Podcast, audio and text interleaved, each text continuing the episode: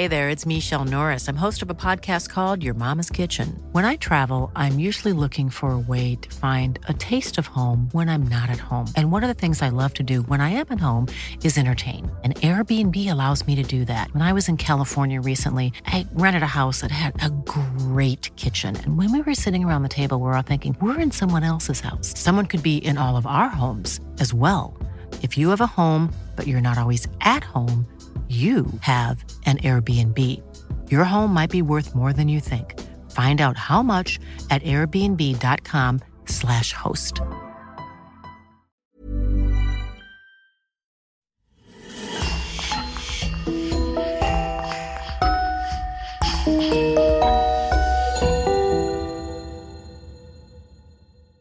Hi, everyone, and welcome to our latest podcast in a series of criminal cases. It was the early 1960s in a town on the outskirts of Manchester. Here, everyone belonged to the working class. Labourers who had migrated from all over England arrived in huge numbers from Scotland and Ireland to flee from the economic crisis and lured by many factories that were offering employment in the industrial region of northwest of England.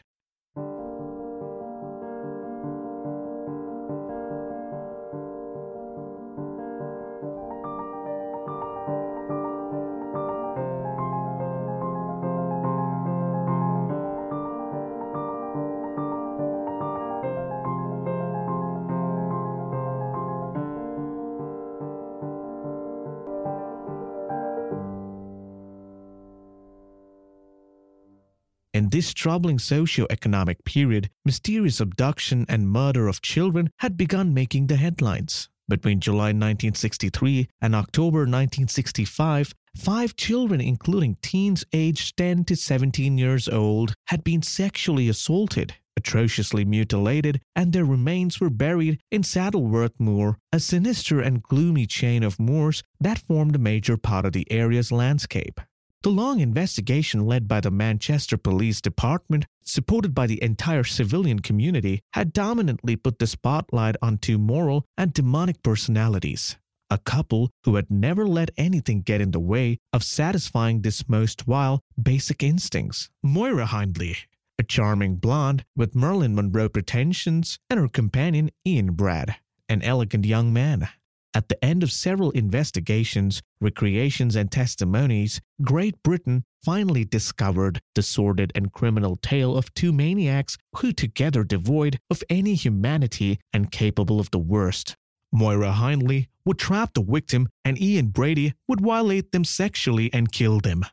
From then on, the duo came to be known as the Moors Murderers. What follows is their story.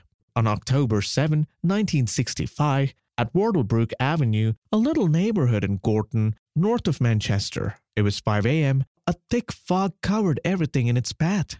A police car picked up a young couple hiding behind a telephone booth and took them to the headquarters. The young man had revelations for them. Some were very serious. He couldn't tell them everything over the telephone. He was too frightened. In fact, he even had a pocket knife which he brought from home to defend himself just in case. His wife was livid, her arms folded, she trembled and smoked cigarette after cigarette in an attempt to calm herself. An hour later, at the Hyde Police headquarters, they met Inspector Bob Talbot and gave their statement. The man called himself David Smith and his wife Maureen Hindley Smith.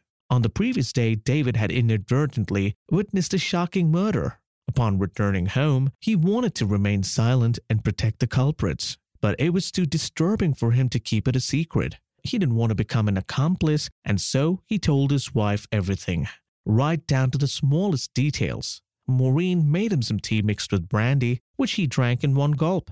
But he didn't feel any better, so he took a shower and had then decided to call the police, which was the reason for his presence in their headquarters at that moment. I was there waiting just outside the front door for about 10 to 15 minutes. Then I heard a horrible scream, very loud, high pitched, like that of a woman's. My sister in law called me. Dave, Dave, come give me a hand. When I entered the living room, I saw a young man on the sofa dying. His legs were spread, and Ian Brady was on top of him with an axe in his hand. There was blood everywhere. Who is Ian Brady? He is my sister in law's fiance. Then later, Ian violently struck the boy in the head and he cried out one last time. I still have the sound of the impact in my head a terrible sound of broken bones and blood spurting. The police officer lit a cigarette for David Smith, who accepted it and drew several puffs. Go on, said Inspector Bob Talbot. The boy was too heavy to carry. They first wanted to put him in the van. Ian hog tied him with electric cables. He asked me to carry him, but I couldn't either. He weighed a ton.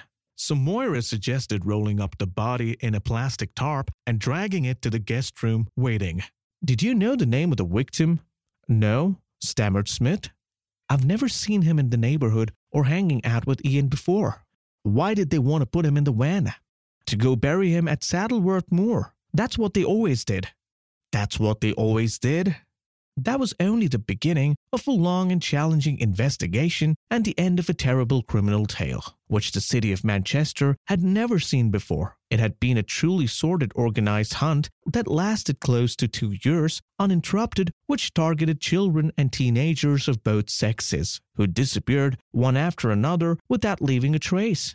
In their wake, they left the pain of their families as well as the disbelief and inability of the police to solve the mystery of these unexplained disappearances. In this working class city of England's northwest, where parents were often absent because of working in factories, children were left on their own most of the time and spent their days outside when they had no school, without any supervision and with no cause for concern.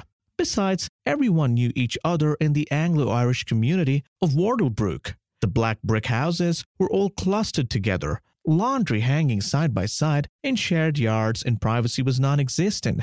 The merchants knew everyone's name by heart, and togetherness prevailed. What was good enough for one child was good enough for everyone else's. Basically, in Wardlebrook, everyone sailed in the same boat. In those days, incidents of pedophilia and childhood kidnapping did not often make the headlines, and people rarely spoke openly about it. Lay people and the media were both quite conservative. As a result of this peaceful mentality, the Moor murderers were able to act without ever having to worry about getting caught. They were driven by a desire to do harm merely for their own pleasure. Together, the pair had come to symbolize the darkest aspects of this period of transition gratuitous violence, and a defined taste for the vilest depravity. At first, they appeared to be a normal young couple right out of a rock and roll album cover. The woman sported a platinum blonde bouffant, which was up to date with the latest fashion trends, while the man looked like a member of the Beatles, always well groomed and wearing a tie at all times. Yet, beyond their external appearance, there was something strikingly unhealthy and morbid about these two people. Their gaze, Ian Brady had an empty and impersonal one, whereas Moira Hindley's stare was cold, sharp, and fixed. How and when did they meet for the first time, and when did they sign their blood pact? To find these answers, it requires looking back into the past in order to understand the inner functioning of these two diabolical people and comprehend their terrifying tale. Moira Hindley was born on July 23, 1942, in Crumpsall, a disadvantaged suburbs of Manchester. At the time of her birth, Robert Hindley, called Bob, was absent because he had been away in combat at the front with His Majesty's army. The baptismal ceremony, which had held a week later, took place at the Catholic chapel of St. Francis without the presence of her father. Consequently, the young Moira spent the first few years of her life with her mother, Nellie, and her grandmother in a small two room house in Gorton, one of the working class cities in the region. At the end of the Second World War, her father had returned home, bitter and traumatized by the horror of combat. He subsequently began drinking excessively in order to ease his suffering. The Hindley family lived quite precariously, and violence prevailed at home. Bob constantly struck his wife, and little Moira often witnessed fights between her parents. Bob, who was Irish and who had immigrated to England in the 1930s, taught his daughter how to fight at an early age how to throw punches, how to bite, and how to gain upper hand over potential adversaries. Once, when they were playing together, a young neighbor had clawed Moira's face and knocked her down to the ground. In tears, the girl ran to her father to show him her bloodied, scratched face. Bob Hindley didn't offer his daughter any consolation. On the contrary, he sent Moira back to her aggressor and ordered her to do the same thing. And she did, by taking revenge and by biting her young neighbor's cheek she had earned her father's praise. Quickly, Moira realized to survive in this environment, everything had been taken by force, and that kindness never achieved anything. In fact, right from the age 10, she gained a reputation as a brawler in the town of Gorton. All the children in the neighborhood dreaded her fits of rage and the precision of her punches. Even older and much more physically imposing boys, as compared to her, would also flee if she came rushing in their direction. In 1946, the Hindleys had another little girl, Maureen. Her parents did not receive this unexpected birth well, and it gradually pushed the family into a financial situation that was more precarious than it had ever been before. Bob, who was often drunk, had trouble keeping a job whenever he had one. Anything that he had managed to earn, he spent in the pubs, where he was very generous with other customers and often paid for rounds, even though his wife and children at home had nothing to eat. Unable to financially care for two children, the Hindleys agreed to send Moira to live with her maternal grandmother, who lived in the next block and with whom she stayed for the rest of her childhood and adolescence. Moira's grandmother allowed her to skip school whenever she wanted and never said anything when she got home late than her curfew. Unsupervised and never reprimanded by her elders, the teenage girl felt like she was on cloud nine and took full advantage of it. During the summer of 1957, a neighbor and one of Moira's childhood best friends, a 13 year old boy named Michael Higgins, had asked her to join him to spend the day at an abandoned reservoir. He was dependent on her to give him some lessons in the water because she was a very good swimmer. The two teens had a very close relationship, almost like siblings. Moira had a lot of affection for Michael and thought it was quite significant that they both had the same initials, M and H. One day, however, Moira declined Michael's offer and opted to go shopping with a girlfriend instead. Unable to stay afloat by himself, Michael Higgins drowned in the reservoir's water as his young friends watched. When his body was retrieved, he was white as cotton, and his extremities were dark blue. His tragic and unexpected death had a long term effect on Moira and weighed heavily on her conscience. For a long time, she was convinced that she was partly responsible for Michael's death. She truly believed that if she had been there on that fateful day, instead of going shopping, Mike would have still been alive today. This first traumatic experience in her teenage years brought her close to her faith. She started going to church regularly, to catechism classes, communion, and was confirmed in 1958 under her first name, Veronica. For a short time, Hindley had even dreamt of having a religious career, but she quickly abandoned the idea when given other opportunities. With an urgent need for money, she dropped out of school and started to work. First, she found a job as a messenger, then a dress designer, a seamstress, a dog groomer, and then she washed hair in a hair salon and she also worked as a waitress in a cafe. In 1960, she found her first real job. She was hired by an electrical engineering company. She immediately seized this opportunity, which greatly surpassed her expectations.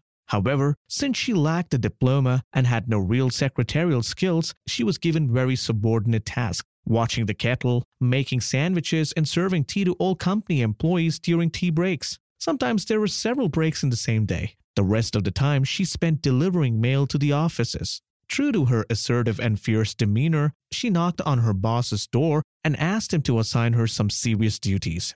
Her boss agreed to give her a chance if she could live up to the task. As requested, she was given serious tasks writing and typing administrative correspondence, making a few phone calls, organizing files, running errands, and more importantly, she was required to serve tea only occasionally. It was obvious that Moira Hindley had a slight advantage that set her apart from others. In a slightly old fashioned and outdated bureaucratic environment in which she worked, Moira was a bit of a sensation with her youth and her vivacity. She was elegant and always well groomed, tall, dark haired, athletic, and had incredible blue eyes, full of determination. She was talkative and often very funny. People adored her unanimously.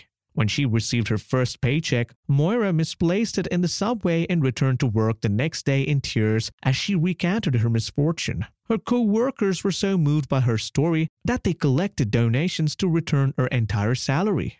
However, when the company went bankrupt and laid off its staff, Moira Hindley was forced to leave, just like everyone else. A few weeks later, she found a job as a typist in a textile company. She often spent many hours in the pubs after work and had difficulty keeping with her frantic pace of her new life. Her new boss, however, was very demanding and authoritative. She worked at the new company for six months and was eventually fired for repeated absence. During the same year, she was hired a third time as an assistant manager at Millwards, a design and furnishings business. Hindley, who was 20 years old at the time, wanted to assert her independence. She wanted to radically change her look. It was the middle of the turbulent 1960s where many women dared to wear short skirts, long hair, high heeled leather boots, bouffant hairstyles, and fluorescent jackets. Myra, of course, was no exception to the rule, and so she pulled at all the stops. In the meantime, she returned to live with her parents and brazenly defied their authority by wearing increasingly provocative outfits. Her hairstyle had also undergone a transformation. She had traded her long black curls for short cut, then she dyed her hair with hydrogen peroxide and gave herself regular rinses to give her hair a very sophisticated platinum sheen, which subsequently accentuated the fairness of her face and highlighted blue color of her eyes. In the modest working class of Gorton, Hindley had begun to look like a true fashion diva. Her little sister, Maureen, quickly followed in her footsteps. Both of them wanted to break free of the latent working class mentality from their parents' authority and an atmosphere of misogyny. Moira was fearful of repeating the same pattern as her mother, marrying a violent alcoholic and finding herself with three or four kids. She was willing to do anything to avoid that fate. After having a string of boyfriends and other dead end affairs, in late 1961, Moira met a very unique young man with a strong Scottish accent and the external appearance of an old time crooner, Ian Bradley. She quickly fell in love with him. Ian, on the other hand, was very self involved and completely ignored her. The young woman watched him every day and never failed to note in her diary, like a love struck young woman. Ian looked at me today. Ian smiled at me today. I'm really sad today. Ian didn't notice me. Is he going to offer to take me for a ride on his motorcycle one day? Ian smiled at me and spoke to me today. I was floating on a cloud. He was looking good, like he always does. Oh my God, he's so handsome. At first, the meeting between the Glasgow's bad boy and the little blonde typist from Gorton was quite platonic. Ian was openly bisexual and had a slight preference for boys over girls. For him, Moira was perhaps nothing more than a fling, a romance for a few days and maybe a few weeks at the most. But he was wrong. The two soon became inseparable, going to the pub, going out for dinner at fish and chip stands, and to the movies. In fact, they were often joined by Moira's little sister Maureen Hindley and the latter's boyfriend, the young and the rebellious David Smith, who was highly impressionable and even intimidated by the flamboyant and bookish young Ian Brady. The two couples were a sensation. They symbolized the new British youth, in love with freedom, independent, and seeking to have as much fun as possible. Exposed to the influence of the two boys, the Hindley sisters started smoking their first cigarettes before developing a strong addiction themselves. When they weren't working, the four lovers spent a lot of time at the girl's grandmother's house. They started hanging out there more and more to eat, smoke a ton of cigarettes, drink beer, dance, and listen to records that David Smith borrowed from friends. Moira was captivated by her new love interest. One thing was certain Ian Brady was not like any of the other boys that she had hung out with. He had a mysterious quality, like some kind of dandy. When the latest trend was to wear leather jackets and pompadour hairstyles like Elvis Presley, he sported a mature and classic look like that of an ideal son in law, always dressed to the nines and wearing a three piece suit, white shirt, and black tie. More importantly, Ian Brady could have passed for a scholar. He was able to recite entire poems in German by Goethe and Schiller, French books like Century from Enlightenment, and even started studying Latin. In short, he was what people today might have referred to as a geek. Yet he stubbornly kept his past a secret, vaguely mentioning his origins, simply telling visitors that he came from Cardiff in Wales and that he had come to England to work as a storekeeper while still hoping that one day he could resume his university studies, ideally at Oxford. In truth, Ian Brady was born in Glasgow, Scotland on January 2, 1938. His mother, Maggie Stewart, was a barmaid and still single when he was born. The child would never know his biological father. His mother always assured him that he was a journalist and that his family name was Brady. As she worked nights in the pub and also due to her lack of financial resources, Maggie Stewart had no other choice but to leave her son in the care of a couple of neighbors, the Sloans, who were already parents of four. Ian adopted their surname and became one of their children by proxy. Beginning in early childhood, he began to display a morbid pleasure in torturing animals and mistreating children who were younger than him. Later, like Moira Hindley, he had become the terror of other children in his neighborhood of the Gowan in Glasgow. When he was a teenager, his criminal records was already quite extensive since he had already spent two years in detention center for having stolen money and a watch from his adoptive parents. Then he committed several burglaries and even tried to kill his girlfriend simply because she danced with another boy at a ball. In those days, he worked as a laborer in a shipyard and dreamt of going far, leaving the instability of Scotland in the early 1950s and to travel all over the world to the United States and maybe even to Australia. Ian would never have the time to put his plans into action as he was soon about to become consumed by his demons. He appeared nine times before the courts for various offenses. After his final release from prison, he moved in with his mother to help pay for his household expenses. He found a job as a butcher's assistant. A short time later, he quit and left Scotland for good and moved to England. Manchester, a famous working class city that was on the rise, was where he decided to settle on December 10, 1957. He quickly found a job as a courier, then a storekeeper, and rented a small room at a family home. As a good looking boy who was always impeccably dressed and groomed, he quickly caught the attention of women in the neighborhood who were used to rude macho men. But Ian Brady had a little interest in these working class women in curlers and cheap plastic overcoats. He rebuffed their advances politely with obvious indifference. Generally speaking, he wasn't really interested in women, except for his peroxide blonde who had been eyeing him for some time now and whom he had ignored up until recently. She seemed to stand out from the crowd, but he would first need to mold her before he tried anything more. Brady began outlining his plan.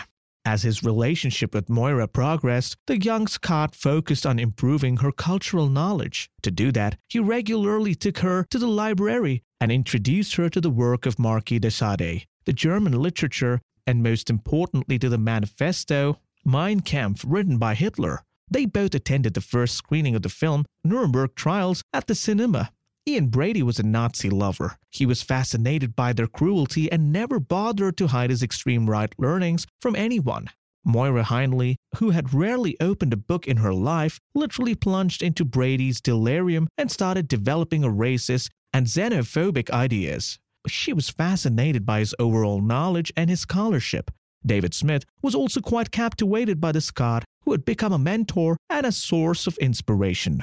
For Ian Brady, what appealed to him most about his girlfriend was undoubtedly her independence, unlike the other girls from Gorton who only dreamt about settling down and starting a family. Moira wanted absolutely no part of that life. She refused to repeat the same pattern as her mother Nellie or her grandmother. Women who were subjugated all their lives, who had to take beatings without complaining, who had to tolerate the ill temper of their alcoholic, destitute husbands. In early 1963, for the first time, Ian Brady shared his plan with Moira to commit murder. Incapable of acting alone, he asked her for help. She would be the one to lure to attract potential victim while he would take care of killing them. He started talking about committing the perfect murder. Moira, far from being offended, was almost flattered by the invitation.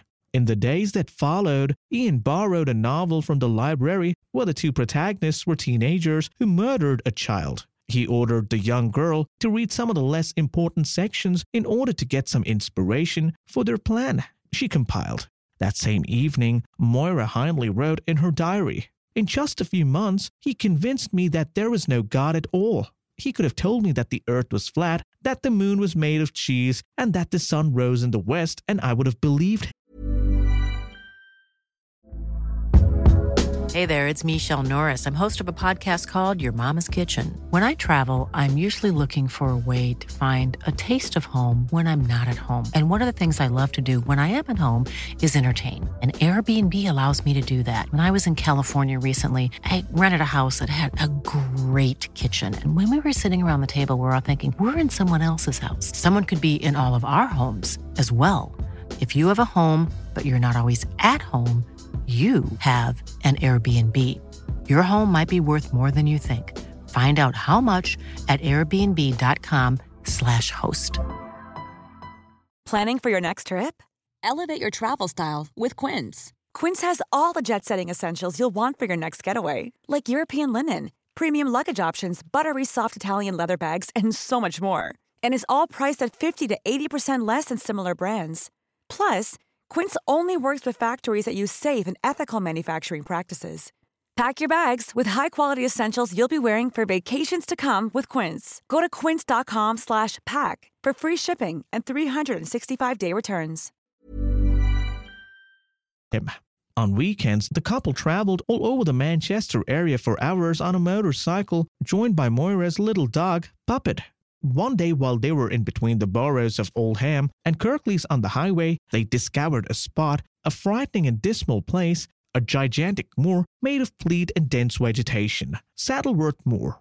Ian was almost moved by the sight. It reminded him of the windy, desolated countryside of the Scotland of his birth. As for Moira, she was completely captivated by the moor, its immensity and many hilly valleys as if buried underground. It was entirely possible to get lost there and never be seen again. But that was precisely the point. The location met Ian's expectations. It was perfect in every way. In July of the same year, they were ready at last. They signed their blood pact with the hope of causing as much trouble as possible. Their first victim had already been selected Pauline Reade, a 15 year old girl who was a childhood friend of Maureen, Moira's little sister. On the afternoon of July 12, 1963, Moira approached her in her minivan and asked her to go with her to Saddleworth Moor to look for a glove that she had lost the night before. Pauline Reade saw no reason not to believe her and got into the vehicle with her. Once they had arrived at their destination, they were immediately joined by Ian Brady, who traveled there by motorcycle. Moira made the introductions, and Pauline still suspected nothing. On the pretext of looking for a flashlight in the car, Moira left the teenager alone with Ian and fled to sit by herself in the vehicle. A few moments later, Moira heard her boyfriend calling out, asking her to help him bury the body of poor Pauline, completely undressed, raped, and with her throat slit. Upon their return that evening, the two killers quietly made their way to the pub to drink a few beers and listen to music before going home to bed. The very next day, Pauline's parents reported their daughter's disappearance. The police promised to investigate. They questioned everyone in the neighborhood, even Moira, who had stated that she had not seen her sister's friend in a few days. Furthermore, Pauline was not the kind of girl to run away or leave the house without telling her parents. Without any additional clues or witnesses, the investigation was soon dropped. Five months later, on November 23, 1963, Moira accosted another child from the neighborhood, the young John Kilbride, who was 12 years at the time. She asked him to help her carry her shopping bags and promised to pay him with a soda and some ice cream once they reached her home. John Kilbride, who knew Myra Hindley very well, accepted, lured as a child often are by the simple promise of a reward. John lived alone with his mother, a laborer separated from her husband, who waged a difficult battle against alcoholism and depression. John, her only son, was the apple of her eye. He was such a helpful, kind, and lovable boy. The fate the evil couple had planned for him came to its conclusion at the Dark Moor. Like Pauline Reade, young John Kilbride had been left alone with Ian Brady, who threw himself on the boy before raping him and strangling him with a sock. All this while, Moira was quietly smoking a cigarette inside her van. Once again, the couple gave themselves a cooling off period from their sadomasochistic sexual practices. For the first time, Ian, who had only been attracted to men, had begun to feel desire for his evil woman whose instincts were as deprived as his own. They were a perfect match. To lend a semblance of normalcy to their lives and not to raise suspicions among their friends and neighbors, the two criminals continued to work, go out together, and visit Maureen Hindley, who had recently married David Smith. The newly married couple had moved into a small apartment close to where the Hindleys lived on Wardlebrook Avenue. At the end of May 1963, Ian once again pressed Moira to find him another victim. He had an urgent need to kill. She complied without being asked. In fact, she too had the same idea herself. On the pleasant and warm evening of June 16, 1963, Moira crossed paths with little Keith Bennett at the weekly market.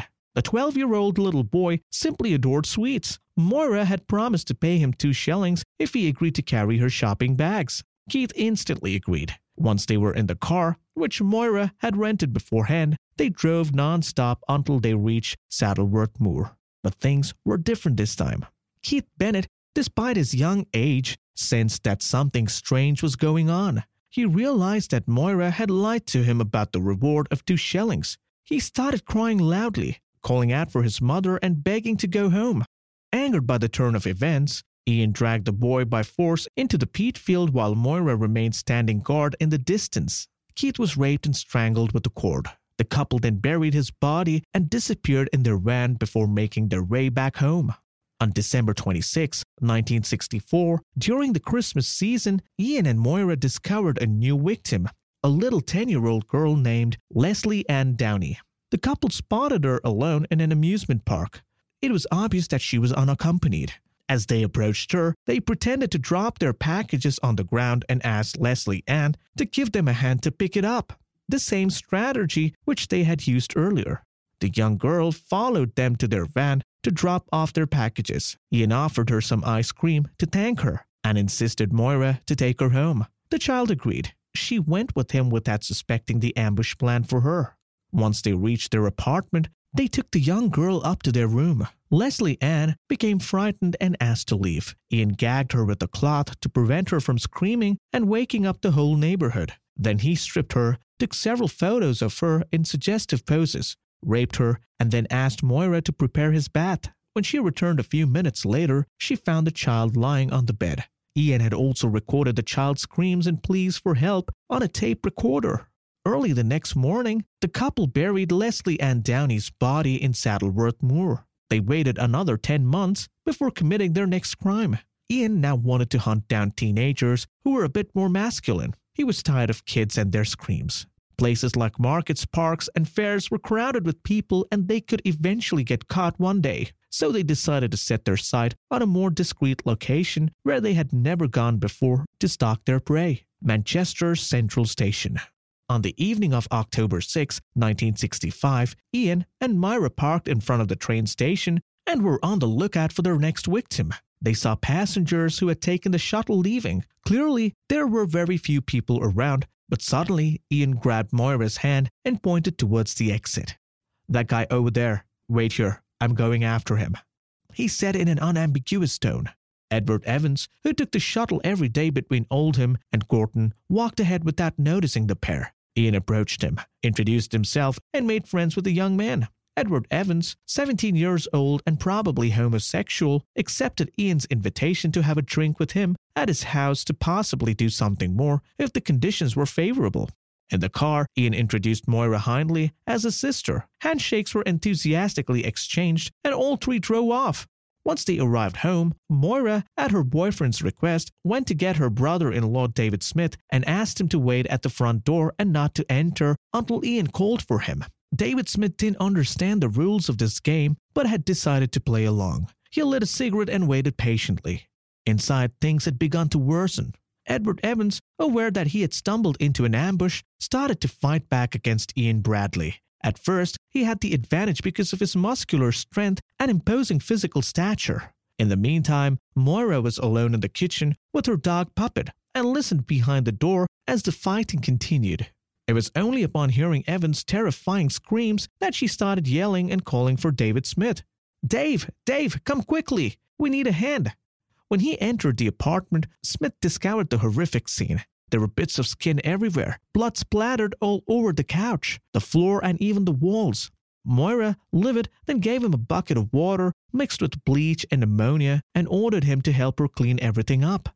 David Smith noticed that while they were cleaning, his sister in law casually hummed a song as she removed and replaced the couch cushions. When they finished, David helped carry Edward Evans' body to the guest room because he was too heavy to carry all the way to the van. They had to make it disappear as quickly as possible. Ian later offered him a beer and suggested that he spend the night at the house. Terrified, Smith refused, claiming that he had never left his wife alone at night. He left them about 3 a.m. and rushed home to tell Maureen all about it. Two hours later, armed with a knife, the husband and the wife found a telephone booth and called the police. David Smith asked them to come and pick them up and take them to the headquarters to file a statement. The next day, following the declaration made by the sole witness to Edward Evans' murder, 20 police officers were sent to Myra Hindley and Ian Brady's residence. The police decided to proceed cautiously without alarming them. They asked for permission to search the house for a routine check related to a burglary. Law enforcement immediately began to search every room in the apartment. They soon found the body of Edward Evans wrapped in a plastic tarp in the guest room. The couple had planned to bury him in the moor that evening.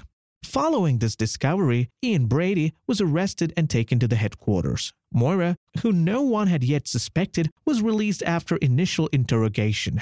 Over the next few days, the police conducted a search of the house, which had been the stage for so many horrific spectacles. While going through the couple's bedroom, they came across plans drawn on paper, probably by Ian, that looked like plans of a burglary. In the sketches, the police had also noted some mysterious initials, as well as a train ticket from Central Station dated October 6, round trip from Oldham, Manchester, a ticket that belonged to Edward Evans. Under the bed's box springs, the police found a red leather suitcase containing photos that the couple had taken at Saddleworth Moor. Pornographic photos of children, as well as women's undergarments, but most importantly, some strange audio cassettes. The content on the tapes included the last sounds of little Leslie Ann Downey, and the police were able to distinctly hear Hindley and Brady's loud voices covering the screams of the young girl. One of the police officers recalled that David Smith mentioned something strange during his deposition. Ian had often joked that the bodies of children were buried in the moors. With the photos of the couple found in the red suitcase, the police believed that they had finally identified the area to search. Without wasting any time, they quickly made their way to the moor. The search began the same night. Some reporters who had accompanied the police got goosebumps when they arrived on the premises. The place was vast, gloomy, on an incline, and was densely vegetated. The entire moor was searched. We felt like we were walking on skeletons. All of us, including the investigators, were completely horrified, recalled an investigative reporter who had been present from the beginning of the inquiry. On October 10, 1965, the body of Leslie Ann Downey was found, followed by that of John Kilbride, 11 days later, who had disappeared in November 1963. The bodies of Pauline Reade, who disappeared in July 1963, and that of the young Keith Bennett, missing since June 1964, were never located. The trial for the monsters of Moor commenced on April 6, 1966. To transport the pair from their respective prison cells, police patrols were forced to cover Ian and Myra in order to protect them from a possible attack from citizens. And with good reason, every time they stepped out of the police van, rocks were thrown at them from all directions. The residents of Manchester were in an uproar. As for England, the country was in shock. In its collective memory, there had never been such sordid crimes and assaults on children that involved a woman in partnership with a murderer. During the hearings, Hindley and Brady pleaded not guilty. On May 6, 1966, the verdict was finally announced. Triple life imprisonment for the triple homicides of Leslie Ann Downey, John Kilbride, and David Evans. Neither Brady nor Hindley admitted to the assaults and murders of Pauline Reade and Keith Bennett. By coincidence or a stroke of luck, at the last minute the couple escaped death penalty, which had been abolished in Great Britain a year earlier. Myra Hindley, incarcerated in Cookham Wood Prison for Women, died from pneumonia on November 15, 2002, after more than three decades behind bars. During her first months in detention, she had stopped dyeing her hair and reverted to the shade of brown that she originally had. She completed her studies and received her bachelor's degree in literature a few years later, while still in prison. The day before she died, Myra, known as the most hated woman in the United Kingdom, had written a long letter to her lawyer where she explained in detail how she had been sexually mesmerized and mentally exploited by Ian Brady ever since their fateful meeting in the early 1960s. She insisted that Ian had drugged her more than once so he could manipulate her to do his biddings. As for Ian Brady, he continued to play a game of cat and mouse with investigative reporters. In 1985, he confessed to one of the double murders of Pauline Reade and Keith Bennett, whose bodies had never been recovered. A new inquiry had begun, and painful memories were revived. A single unidentified body was found within the perimeter that Ian indicated, but it was neither that of Pauline nor Keith. In the early 2000s, Brady started publishing poems and pamphlets on the internet. He even published a paper book entitled The Gates to Janus Serial Killing and Its Analysis by Ian Brady. Upon its release, the book was pulled down from the shelves of old bookstores in Great Britain. At the age of 88, Ian Brady was placed in a psychiatric care unit for the elderly under his doctor's orders. The case of the murderer of the Moors remained to this day one of the most serious incidents of pedocriminality, much like that of the Dutroux affair in Belgium. Of the two killers, Myra Hindley remains the most hated according to public opinion in Britain. Tom Radigan, a former citizen of Gorton and a child at the time of the Moor crimes occurred, remembers how he himself almost fell into the clutches of the evil couple. He describes Myra Hindley's charm, her extraordinary ability to lure children to do her will with simple promises of candy and lemonade. Our parents had always taught us not to trust strangers who were men, but never strangers who were women.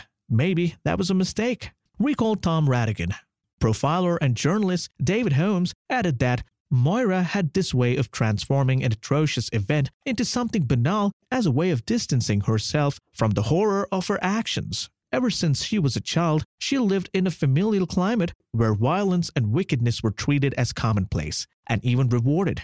Brady had brought out the monster that had been lying dormant within her, without excusing her actions for a moment. I would have to say that she was a real product of her time and her education. The victims' families, united by their shared tragedy, continued to work together to answer letters and to give interviews on the subject. What is certain is that even 60 years after the event, the Moor has still not given up all its secrets. We're at the end of our show for today, so feel free to listen to the other shows on the podcast and take five seconds to leave us a five star rating on iTunes. It's really important to us. You can also subscribe to the next episodes and follow us on Facebook to suggest new ones. Thank you and see you soon.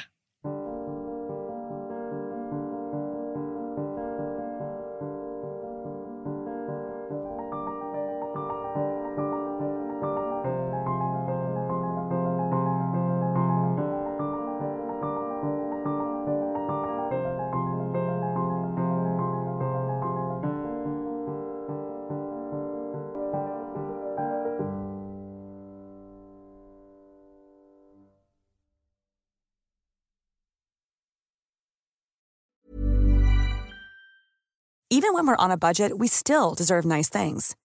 Quince is a place to scoop up stunning high end goods for 50 to 80% less than similar brands.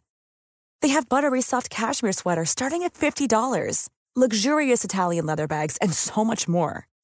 Plus, Quince only works with factories that use safe, ethical, and responsible manufacturing. Get the high-end goods you'll love without the high price tag with Quince. Go to quince.com/style for free shipping and 365-day returns.